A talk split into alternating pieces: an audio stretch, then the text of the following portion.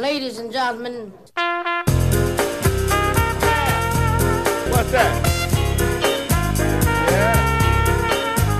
Tervetuloa mukaan tämän 50 kertaa Pori Jats-ohjelmasarjan seuraan. Tällä kertaa tapaamme henkilön, joka on ollut mukana rakentamassa Jats-festivaalin ihka ensimmäistä lavaa Kirriin ja hän on edelleen mukana talkootoiminnassa.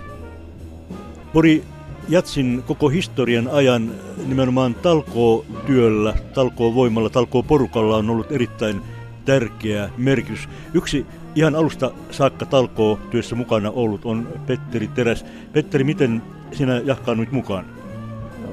Minä jahkaan kun korva tykkää jatsista. Mä olen aikoinaan kuullut Suomen Yleisradiossa, mikä aikana silloin oli Alfred Tannerin kuplette ja 40-luvulta ja korva pois sanoi. Ja sitten jatsi noisia eikä kauheasti tullut, mutta kuitenkin sitä oli kunteriluksia. Ja kun Porissa rupesi jollakin tavalla henkiä tämmöinen, että kun oli nämä rukouslauantai että muut, että eihän jatsi ole tanssimusiikki. Se lähti siitä tämä puri jatsi, mutta se siitä. Mutta se talkoosysteemi, millä mä jouduin siihen mukaan, niin katteli sitä porukka tekee työllä hiellä tekemässä, että ei se nyt oikein tuolla ei toimi, että vaan neuvotaan ja neuvotaan ja mä jouduin olemaan semmoisena, millä mä sanoisin, kirjasmiehenä apinana muut vastaavaa ja sitten mä muistan se, kun Tapani Kontula sanoi mulle kuule, hei Vetterit, kun nyt ruvetaan tekemään jotakin ylä, ylös, niin mä sanoin, kyllä mä sinne kiipeen. Mulla oli sahat ja vehkeät mukana ja sitten rakennettiin lava ja pistettiin kyltti pystyyn ja siitä lähtien mä olin sitten Pori Jatsin, millä mä sanoisiko, ylösmies Jantunen. Kuinka paljon vapaaehtoisporukka oli silloin alkuvaiheessa? Alta kymmenen.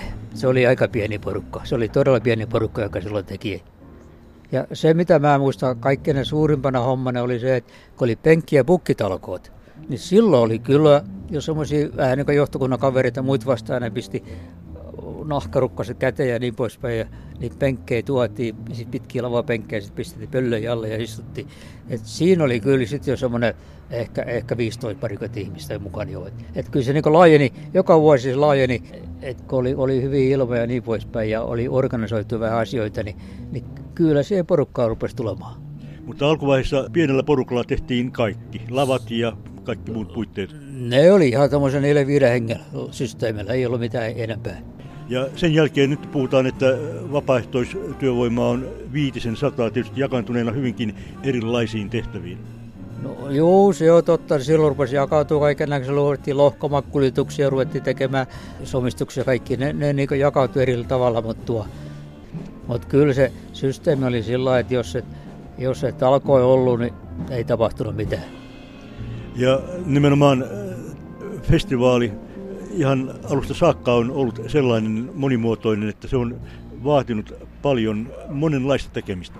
Kyllä, siis oli erilaisia ihmisiä. Mäkin olin ihan sieltä alusta lähtien kuljetuksessa mukana, koska oli semmoinen auto kuin Pösö Farmari-auto ihan sieltä 66 lähtien. Siihen tuotiin kaikki, mitä mahdollista, makkarat, mikä tahansa tuotiin, kaikki hoidettiin itse, kun se meni vähän mahdottomaan.